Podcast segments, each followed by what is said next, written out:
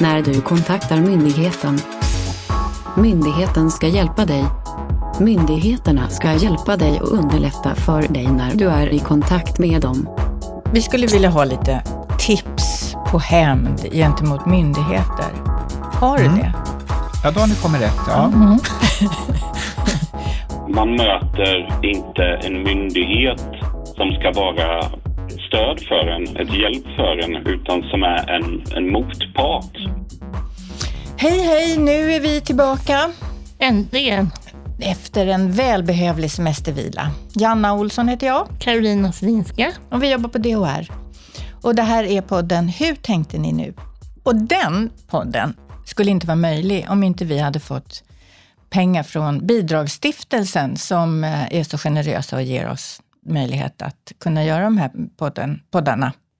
Och bara för informations skull så kan vem som helst söka pengar från Bidragsstiftelsen. De är bra att ha att göra med. De är bra att ha att göra med. Tack för det. Tack. Ja, nu är vi i hösten. Hösten, lite deppigt. Även om det är fint väder idag så är det ju lite deppigare tider Ja, mörkare tider. på väg. Och då behöver vi prata lite depp. Vi har ett deppigt tema idag. Vi har ett deppigt tema, men ett bra tema. Det här kommer bli ett avsnitt som kanske behöver ett avsnitt två, tre och fyra. Vi vet inte, men det här är en stor fråga. Nämligen om den maktförskjutning som vi tycker oss se mellan medborgaren och myndigheterna. Som att man är två parter som tvistar före att man som medborgare kan få stöd och hjälp av samhället när man behöver det.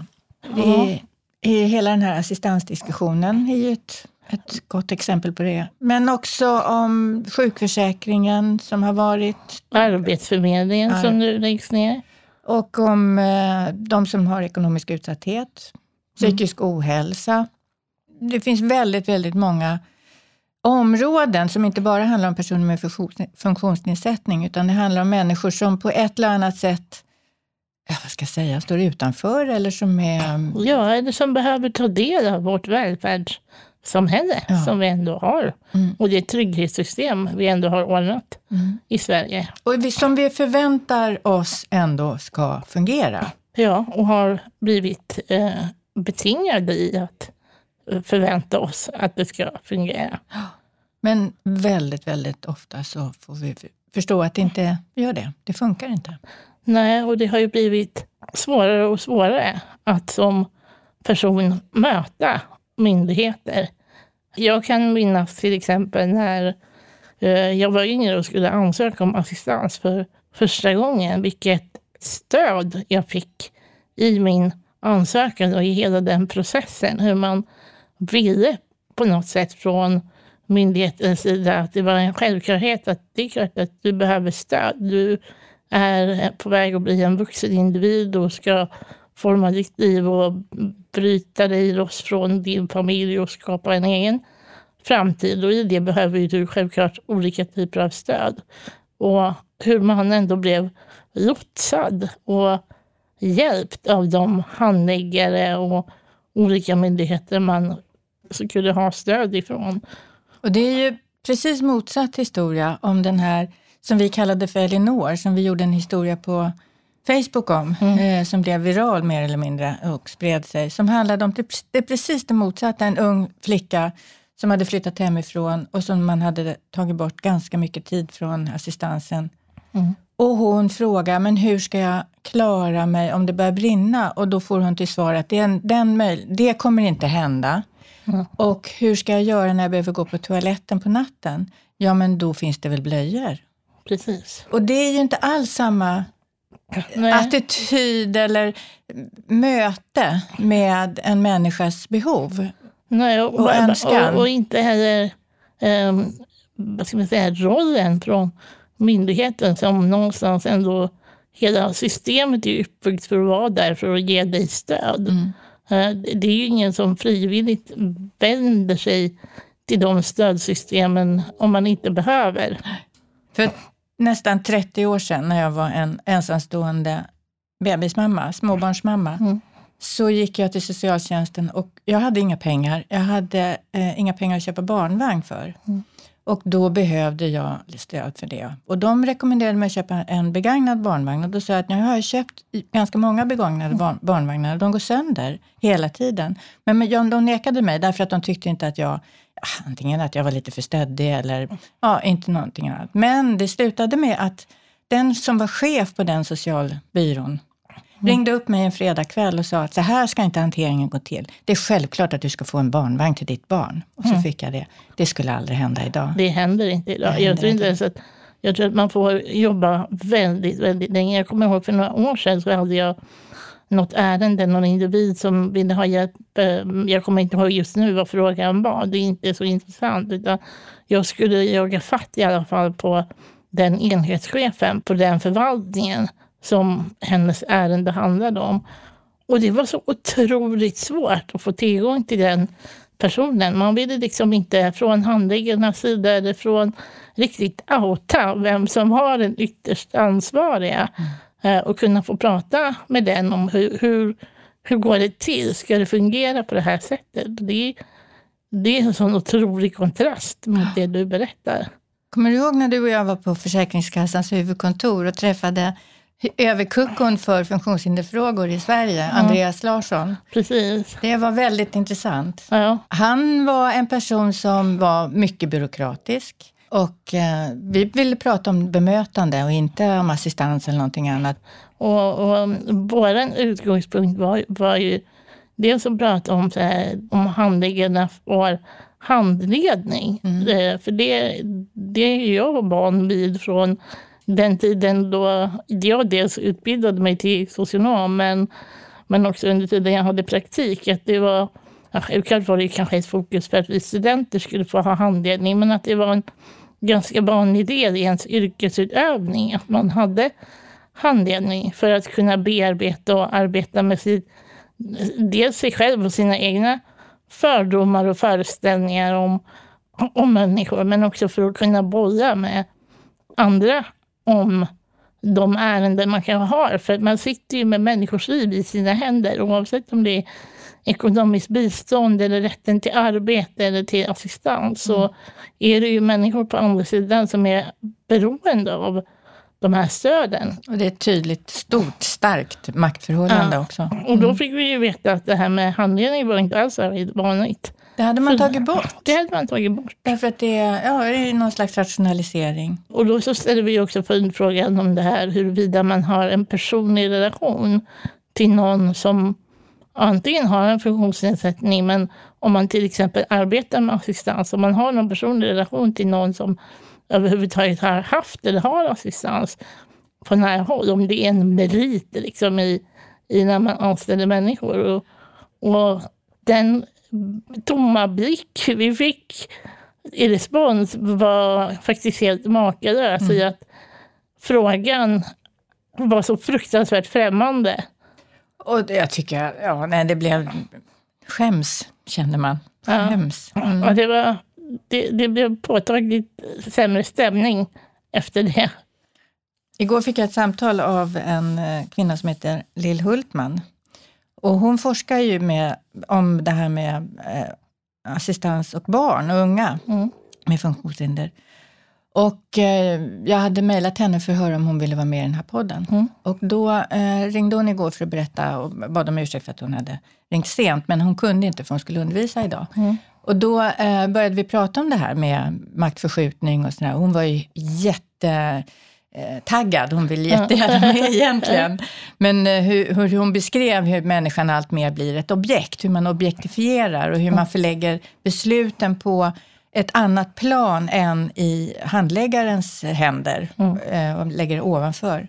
Och vi har ju också läst en annan studie om just det här med huruvida man ens pratar med den som ansöker om olika mm. insatser. Och den här studien tog upp det här med att man hade gått igenom ett visst antal ansökningar när det gällde personlig assistans och sett att i ganska många fall så har man inte ens haft en dialog, vare sig att man har träffat personen eller ens eh, via telefon med personen det berör. Och att man heller inte är särskilt bra på att motivera eh, de beslut man fattar, utan det står några korta rader om att nej, du har ansökt om 100 timmar men du får 90.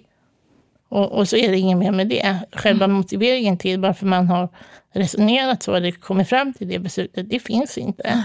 Eftersom inte Lill Hultman kunde vara med så, Vi fick tag i hennes kompis. så fick vi tag på hennes kompis som heter Niklas Altermark. Och han är forskare och lärare på statsvetenskapliga institutionen på Lunds universitet. Hallå Niklas! Hallå? Det där med att, som vi då ser, en slags maktförskjutning mellan medborgare och myndigheter.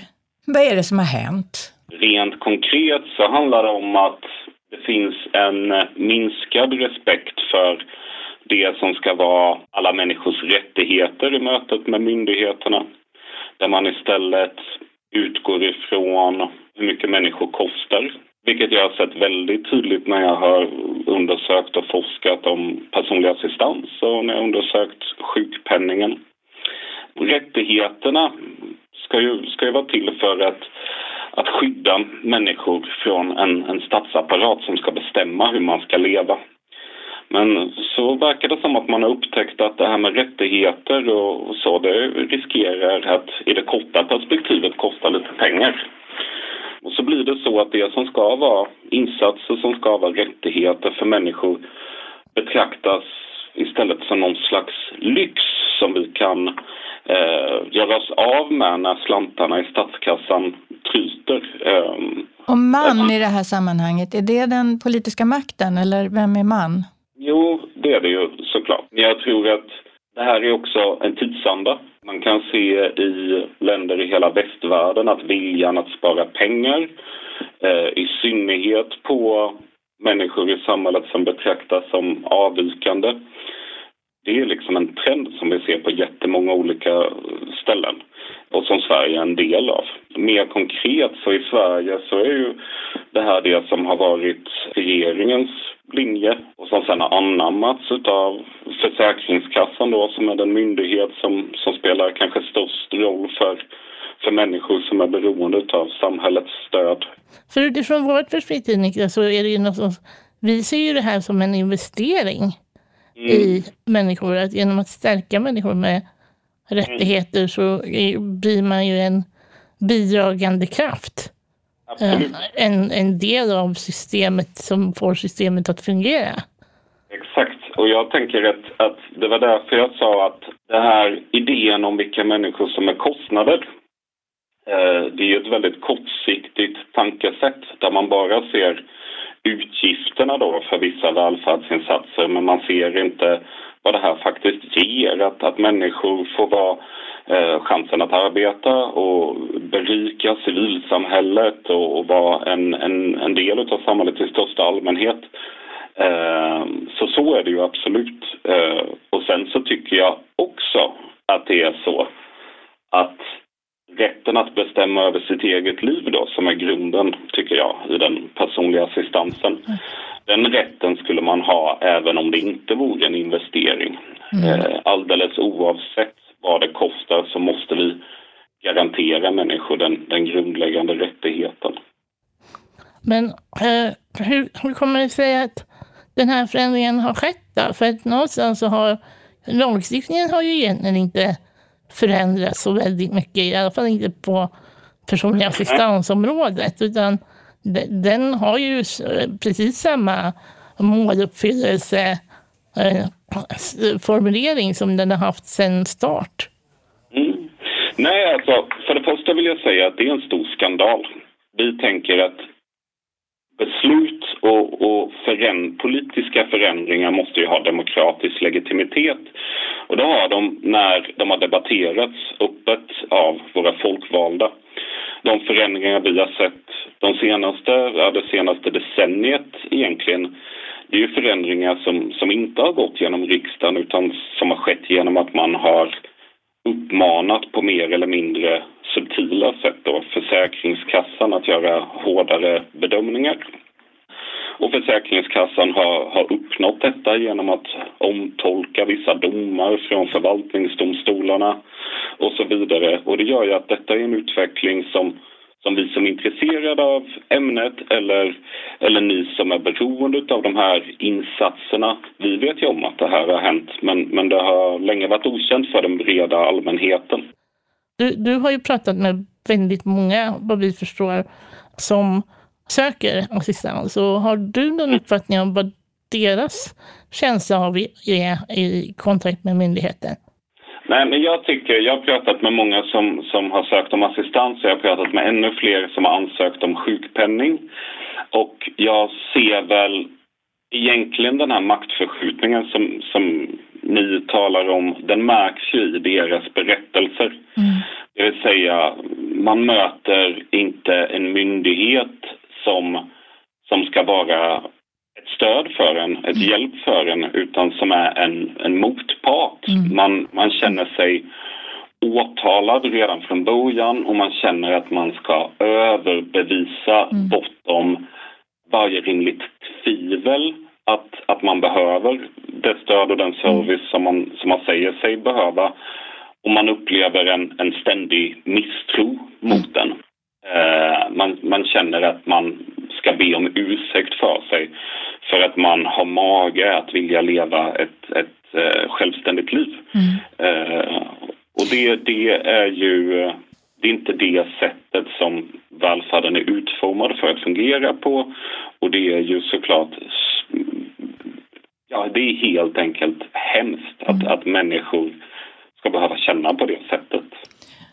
Om man tittar på det som du sa, det här med att alla människor ska ha rättigheter, eller alla, alla människor har mänskliga oavsett om de är liksom till för något eller inte. Jag tänker mm. att det, det, ligger någon slags värdediskussion i det, eller hur? Att, att människor, det finns det var någon som nämnde för mig eh, det här med att, att egentligen, Margareta Persson är det som har skrivit om att, att det här synsättet på människor, människor med funktionsnedsättning eller som inte liksom är någonting att ha. Eh, mm. Alltså att, att det har aldrig egentligen försvunnit, utan Nej. det har blommat upp igen. Ja, jag, jag, jag, brukar inleda mina föreläsningar om det här med en bild från 1848 och en utredning som gjordes i Boston i USA där författaren skriver om hur, vilken oerhörd kostnad mm. då det som på den tiden kallas för idioter, mm. alltså människor med intellektuellt normbrytande funktionalitet. Alltså vilken kostnad de är, vilket hot de är. Mm. Och nu måste vi minsann ta itu med det här problemet för att annars så kommer kostnaderna eh, stiga ännu mer och så vidare och så vidare. Och det här tycker jag har varit en, det har ju varit en bakomliggande idé för sena 1800-talets och hela 1900-talets politik så. Mm. Och sen har vi ibland haft korta fönster där andra synsätt har varit gällande mm. och har fått genomslag och det har ju varit väldigt mycket, mycket tack vare er i funktionsrättsrörelsen och er, er politiska kamp som har tvingat upp då ett, ett rättighetsperspektiv på agendan. Men jag tycker att, att med hela assistanskrisen eh, så är det ju ekot av historien som mm. vi hör. Självklart är det inte samma sak, det går inte till på samma sätt vidare och så vidare. Men själva rädslan för människor med normbrytande funktionalitet som kostnad, mm. den har liksom aldrig helt försvunnit. Nej. Spännande att höra från dig Niklas, verkligen. Vi det... tänker att vi får tillfälle att prata med dig igen i något annat sammanhang. För vi tror att ja. den här diskussionen måste föras vidare. Jag pratar såklart jättegärna med er. Tack så mycket för att ni hörde av er. Vi hörs igen. Har det gått så länge. Detsamma. Hej, hej. Ja, alltså 1848 är ju, känns ju, det känns ju inte som att man behöver upprepa det. Men alltså det är, det är det här, några sådana här ord som är människomaterial.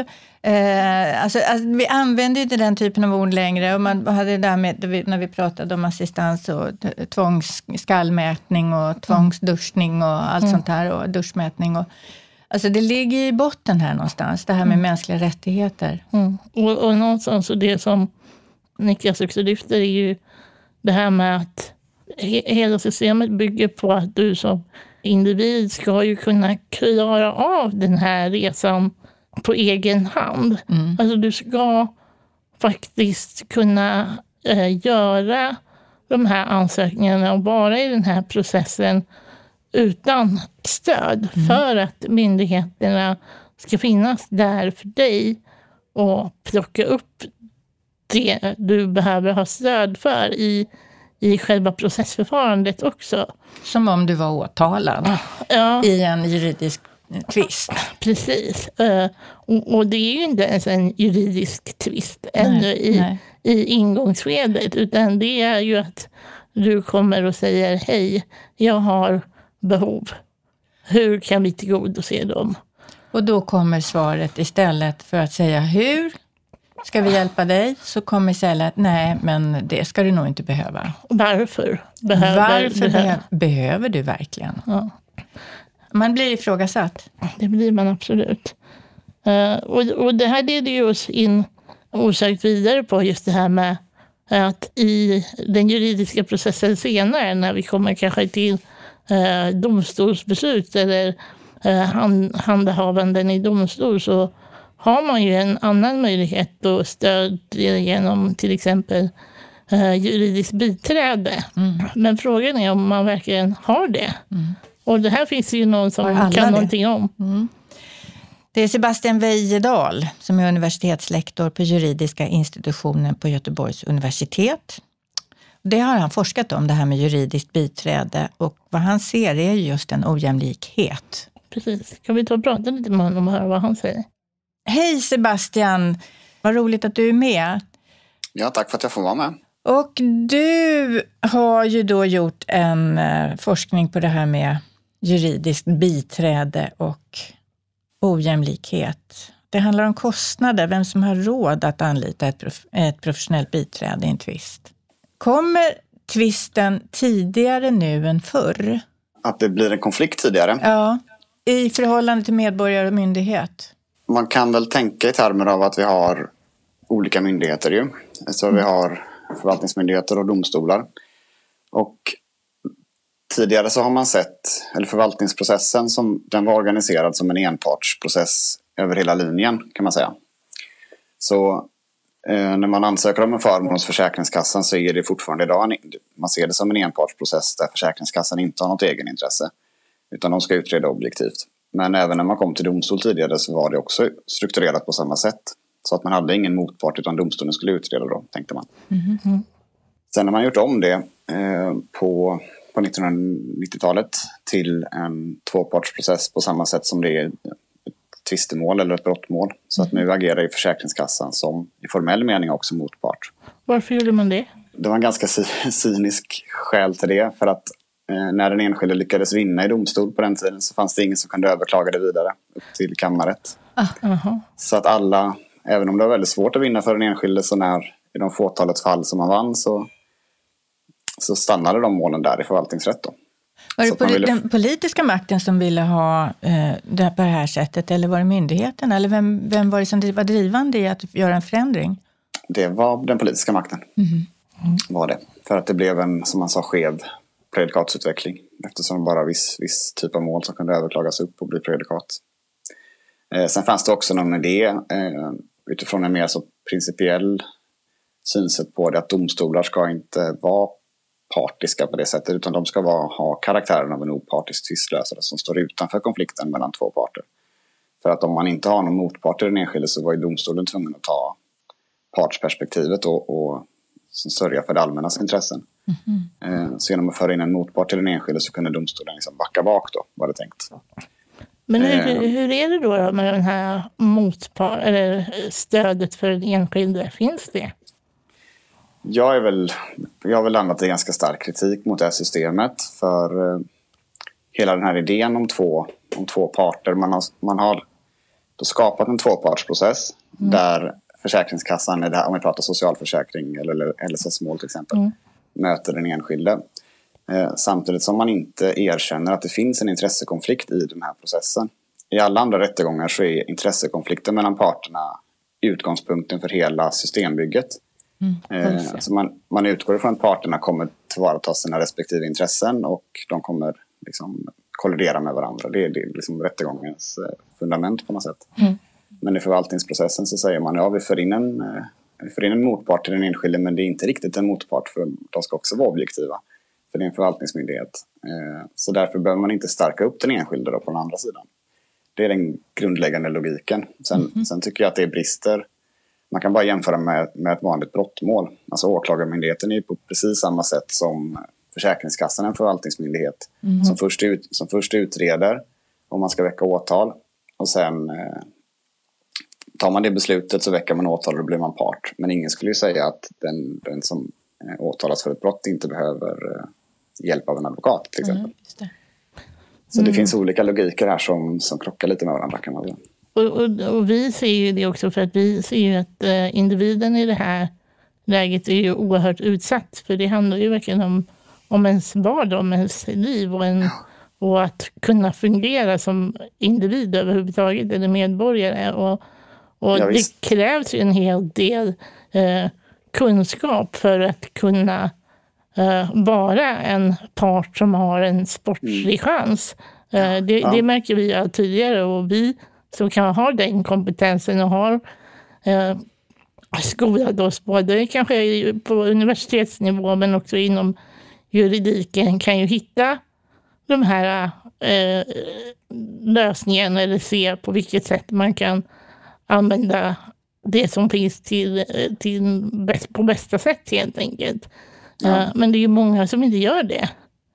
Nej visst, jag håller verkligen med för att man, en, en logik som finns också är att det här är enkla måltyper som rör jordnära förhållanden, står det i någon, någon sån här proposition.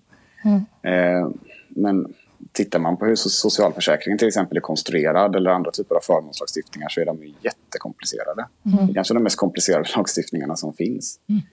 Eh, I och med att räkna tid och sådär. Så det är ju väldigt komplicerade frågor. Trots att man, ja, och så dessutom är man ju ofta, tar man anspråk de här trygghetssystemen så, så har man ju ofta en, eh, någon form av svårighet i sitt liv som gör att eh, man kanske behöver stöd i, i den processen. Det är det som målet handlar om ju, att man behöver hjälp på något sätt.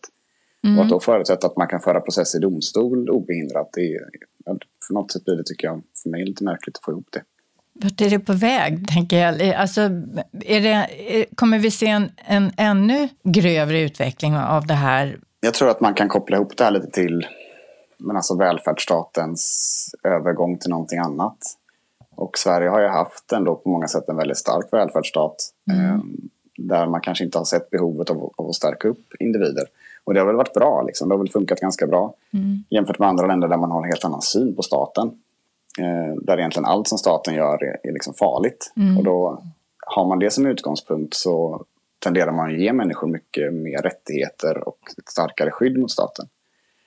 Kontra ett system där utgångspunkten är att det finns ingen motsättning. I folkhemmet Sverige så fanns per definition fanns det ingen motsättning mellan stat och individ. Det gick liksom inte att ha, staten kunde inte ha egenintressen. Och det är det vi fostras i alla, att, ja. vi, att vi, det är det vi tror. Mm. Innan man, när man inte är i behov av det, så att säga. Utan det är ja. i den situationen man är tvingad till att be om hjälp och stöd. Det är ja. då man faller un, försvinner. Ja, liksom. Man förutsätter att det finns ett trygghetssystem för ja. dig och att det kommer att finnas när du väl behöver det. Det är det vi säger till våra barn. Ja, jag tror att det blir en dubbel, en dubbel kris för människor när man mm. behöver ta i anspråk trygghetssystemen och dessutom märker att det, då har man en väldigt stark motpart på andra sidan som kanske inte är så benägen att liksom, tillmötesgå. Men jag tänker, ska det verkligen behövas att vi redan i ansökningsförfaranden behöver ha eh, juridiskt biträde? Ska vi inte kunna lita på att vi får stöd från myndigheterna? Jo, ja. Det här är så, man kan tänka att det är två modeller. Eh, den ena är den här enkla service-minded myndigheten som utreder på ett bra sätt. Det är väl det absolut bästa systemet, mm. tänker jag. Eh, och det näst bästa är det där man erkänner att det finns en intressekonflikt och som ger parterna förutsättningar att tillvarata sina egenintressen. Mm. Och det, det, absolut sämsta och farligaste för den enskilde är ju när man säger att det är på det ena sättet. Det behövs inget, ingen hjälp, men mm. det i själva verket är på det andra sättet. Mm. Så jag, jag håller med dig om att om det går att ordna ett system där man inte behöver hjälp så, så hade väl kanske det varit det bästa. Men, eh, men där vi befinner oss nu med en fot i varje sånt här läge, det tror jag nästan är det absolut farligaste. Ja, Man önskar att man skulle kunna göra något. Som, Men det är, jag tror att den här typen av samtal är för att människor är inte så, så medvetna om det här som ni säger tills dess man nej. hamnar i, i, i situa- situationen. Och så att den här typen av samtal, att man får, berätta i alla sammanhang man kan om hur det ser ut, är, är nog så man får göra. Det var jättekul att du ville vara med och prata om de här viktiga frågorna med oss, Sebastian. Tack så jättemycket. Vi hoppas att vi får anledning att prata med dig igen. Det är jag som tackar. Tack så hemskt mycket. Ja du, Karo. Man, Det är, jag, jag tycker att det här är oerhört beklämmande. Alltså jag blir på riktigt upprörd över att... eh, på ett sätt är det ju skönt att det finns forskare på det här området som bekräftar vår bild. Det är ju jättebra för vårt framtida arbete. Men det är ju fruktansvärt frustrerande att veta att det ska vara på ett sätt. Och att individer ska kunna få stöd utan att behöva liksom knyta till sig ett helt liksom, juridiskt arsenal för att kunna bara göra en ansökan. ja, det, Eh, ja, det, det, och, och det är också en sån stark kritik också nu att många vänder sig till assistansbolag som har den här kompetensen och, och att det växer ett vrede mot att, det, att helt plötsligt eh, individer får lite muskler genom att de får ett stöd som kan backa oss. och då blir det ifrågasatt därför att då säger man att eh, assistansföretagen skor sig och så Och vidare. a- agerar i ett annat syfte Ja. än, En individ. än individen. Så det är ju mycket möjligt för staten här att gå in och göra det här opartiskt då genom att tillse att individer får någon form av medborgarstöd eller juridiskt biträde även i, i sådana här situationer om man nu tycker det. Att det är ett skevt men det är, det är svårt att prata med myndigheter om man överhuvudtaget kommit till tals med myndigheter för att det är oftast sådana talsvar och man ska knappa in och vi ringer dig sen eller du är ställd på kö på plats 200 och så vidare. Ja, eller som vi sa tidigare, om de ens pratar med dig. Om de överhuvudtaget pratar med dig. Man får ju lust att hämnas. Verkligen. Mm. Men hur gör man det? Jag tror att det finns någon som vet hur man gör. Kjell Eriksson tänker du på. Ja. Ja. Kan vi inte ringa och prata med honom? Jo, han är ju då programledare på P3 har varit och äh, det jag känner honom framför allt för det är från Pippi Rull. Hej Kjell! Hej på er! Hej! Ja, nej men du är ju då expert på att hämnas. Vi tänkte vi skulle spela upp en liten grej som du har gjort. Ja, vad kul. Ja. Välkommen till Storstockholms lokaltrafik. Mikaela Lindroth. ja, hej Mikaela. Det här var Kjell Eriksson på Sveriges Radio. Hej! Ja, vi talade ju om att, eh, jag skulle, att vi skulle träffas och jag skulle få ställa en fråga om 2000-talet. Ja, just det. Precis. Skulle jag kunna komma imorgon? Ja, om du... Fem minuter då? Ja, men det ska inte ta längre tid. Nej, det gör inte det. Nej. Om jag åker kommunalt, hur hittar Mm. jag till dig då? Du åker från Radiohuset. Ja, just det. Då kan du ju ta fyran också. Ända från Radiohuset och till eh, eh, Gullmarsplan. Du du skulle inte hinna att vi träffas där vid busshållplatsen? Det vore så bra om man eh, kunde vara utomhus och få den miljö, Ja, ja. miljöljudet där. Eh, Ja, det kan jag väl försöka göra. Vid hållplatsen för linje 4 vid Gullmarsplan klockan 11. Ja, just det. Ja, utmärkt. Mm. Bra, Bra. tack då. Hej. Okej, tack hej. Hej. 11, 3 och 50.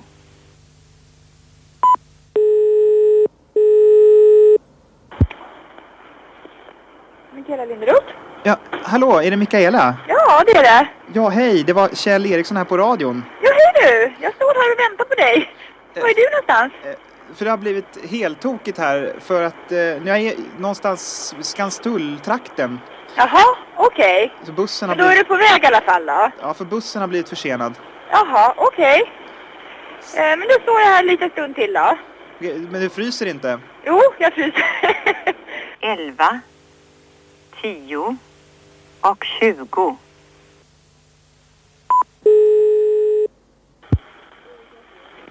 Mikaela Linderoth? Ja, hej Mikaela, det var Kjell på radion här igen. Ja, hej. Mm. Nu står det still här.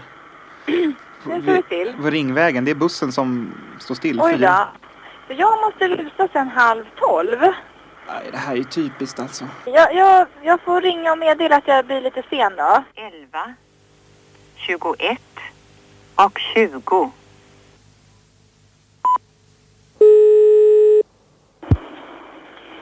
Ja, Mikaela Linderoth. Hej Mikaela, nu var det Kjell här igen. Ja, hej. Nu fick jag besked att bussen ska rulla igång om två, tre minuter bara, säger de. Undrar om inte Har det blivit något fel på bussen eller? Ja, vagnfel skyller de på. Vagnfel? Ja, men det är ju sånt som händer. Ja, Du är välklädd och så. Du jag är välklädd. Ja, så ja, hyfsat. Inte så värst. inga... Men jag står kvar här. 11, 32 och 10.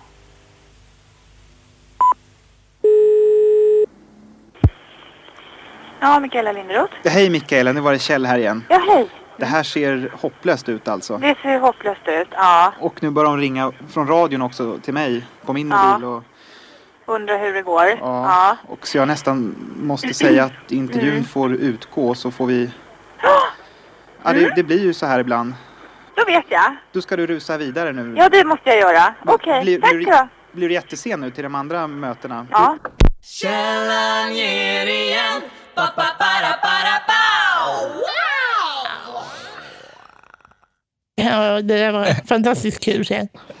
Ja, där, där fick de som man säger, Ja, de på lokaltrafiken. För tänk så många gånger man har väntat Mm. och väntat och det har varit vagnfel och signalfel. Mm. Jag är en sån här färdtjänstresenär ibland och de är väldigt duktiga på att tala om för mig när jag är sen men inte särskilt duktiga på att tala om när de är sena. Men det är just det som jag tror är kärnan här, va? att så fort man råkar ut för någonting själv, va? då, då känns det och då gör det ont och då blir man ledsen och man kan bli besviken och allting. Och därför kan den, eh, att liksom projicera den här känslan på någon annan, det kan ju låta hemskt, va? men en hämnd är ju lite hemsk, men det kan samtidigt vara väldigt nyttigt. Jag har en sån här grej, om det För, ringer för, en, vem, eh, för vem är det nyttigt? För, för den man För hämnas mot- på? Eller den, ja, motparten och f- ibland för samhället. Jag, eh, jag har råkat ut för väldigt mycket telefonförsäljare som ringer stup i kvarten så man knappt kan koncentrera sig. Och då brukar jag per automatik, så fort det ringer någon och vill sälja någonting, så säger jag så här, åh vad bra att du ringer, för jag har fyra gamla vinterdäck på vinden som jag vill bli av med. Vad sägs om 2000 spänn? Och då säger de direkt, nej, nej, nej, jag, jag vill inte köpa vinterdäck, men däremot jag vill sälja en prenumeration till, till dig. Nej, nej, nej, de här vinterdäcken är jättebra, snälla. Och de flesta försäljare, de bara flyr. De kastar på luren och, och får panik va? Eh, över det här. Men egentligen är det ju samma situation, va? det här med samma medicin tillbaka. Och det tror jag kan vara ganska, det är en bra medicin även för, för samhället, tror jag. Nu kanske jag låter lite grann som en rättshaverist, men jag är ju en sån också. Det, det är där du är. Ja. Ja. Skulle du gå och hämnas på Försäkringskassan, som man knappt Oh. möter, som inte går att möta egentligen? Ja, det, det tror jag absolut man skulle kunna göra. Jag, alltså jag brukar tänka så här, om jag ska ge ett litet råd, det är ju att det är ju inte olagligt att vara dum i huvudet. Så brukar jag tänka. Nej, men det är det ju inte. Nej. Så Nej. när de kommer med sina jobbiga blanketter som tar tid att fylla i och man kanske ska gå in på nätet och så, då ringer man till dem och är väldigt långsam bara och ber om hjälp. Så mycket så att de till slut nästan själva då fyller i blanketten åt den. Och det där tror jag kan vara nyttigt ibland. Att vi, vi jag skulle önska ibland att vi var lite mer eh, vågade. Vi måste våga sätta ner foten. Så det är, lite, Oftare, tror jag. det är lite att ringa och säga så här, hur menar du att jag ska räkna när jag ska räkna hur lång tid det tar på toaletten? Kan du hjälpa mig att räkna? Hur Ja, lång tid jag. jag ska räkna? Det där är en lysande, gå in, låt dem vara med när du är på toaletten i telefon och så får de ta tid åt dig. Vä- Vänta, vänta, nu river jag lite papper. Kan Nu du, kan du räkna här? Nej, men det tror jag. Det skulle de behöva. De skulle behöva det här. Eh, för det är lite grann så här, jag tänker om man ska sätta sig in i någon som är, är synskadad och är ute och går på trottoaren och så finns det ju massa olika hinder och det kan ju kännas som någon som är seende att det där är väl inga problem. Men när man väl går med ögonbinden och har bråttom till jobbet och får prova på det och går in i containrar och elsparkcyklar och allt vad det kan vara, då är det en annan grej. Mm. Då är det en helt annan grej. Och jag tror att det är, den, det är det som jag tror är kärnan och det, den är ganska bra Så att, nu kanske jag låter som en uppviglare här. Ni kanske blir helt Nej, men vi, rabiata. nej, det tycker vi är Nej, vi, är ju, skojigt. vi är ju i grunden aktivist, en aktivistorganisation, så vi supportar ju sånt här. Vi vill ha Det det. gör ni, ja. ja. Ja, för jag kan ju stötta er och ni kan stötta mig. Va? Ja. Vi kan hjälpas åt här. Precis. För en, en, så här, vad, vad, vad får du ut av att hämnas på det sättet som du har gjort? Ja, det är ju en befrielse, det är, det är skön känsla, det är, ah, det är, det är lite grann som att, att gå på yoga och, och, och få hjälp med andningen. Det är, någon, det är ju så ibland. Ja, alltså, vi skulle vilja ha lite tips på hämnd gentemot myndigheter. Har Mm. du det? Ja, då har ni kommit rätt. Ja.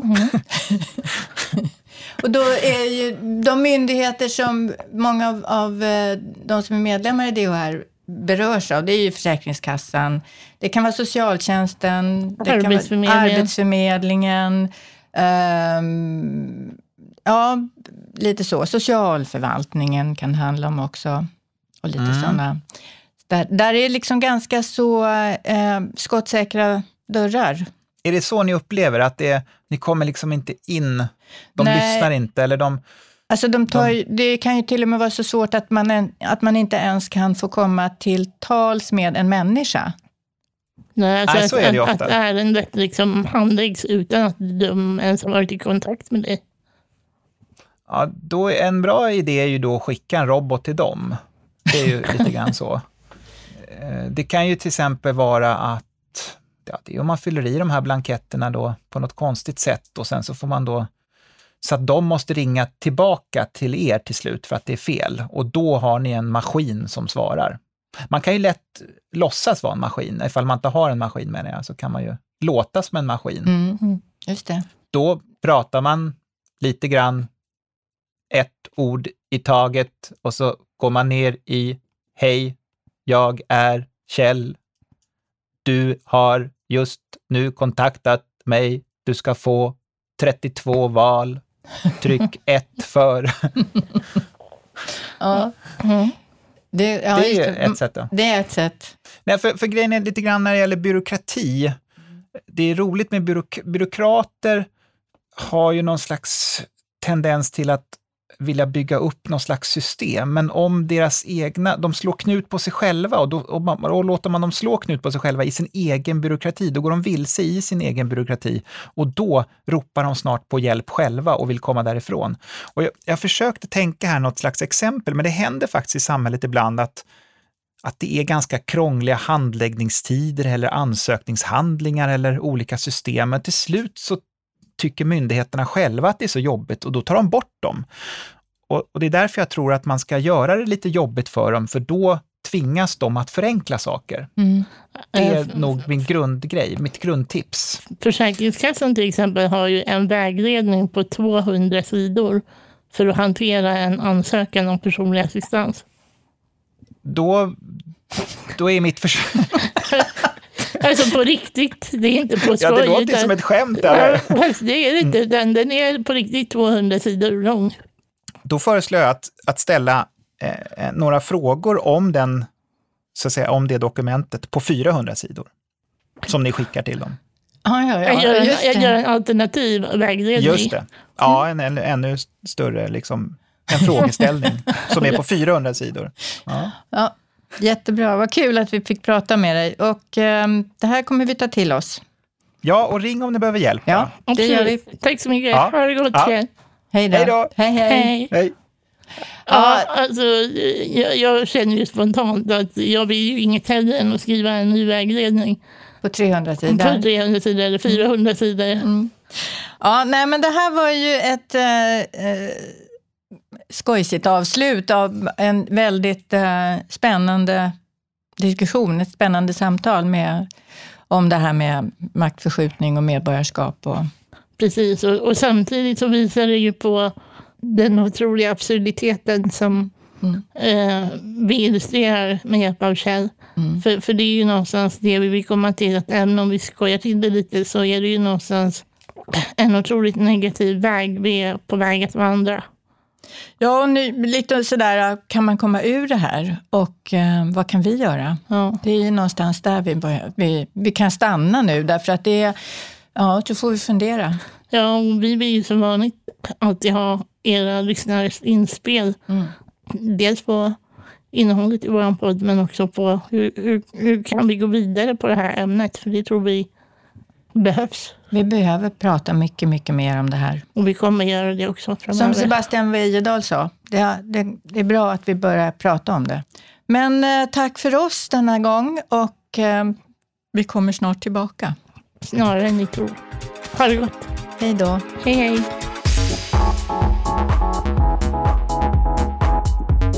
Hur tänkte ni nu? är en podd från DHR. Ansvarig utgivare, Janna Olsson. Hur tänkte ni nu produceras av Filt Hinterland för DHR.